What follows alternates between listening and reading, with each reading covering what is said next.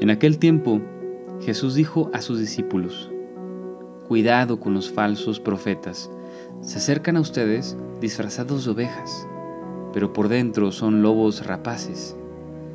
Por sus frutos los conocerán. ¿Acaso se recogen uvas de los espinos o higos de los cardos?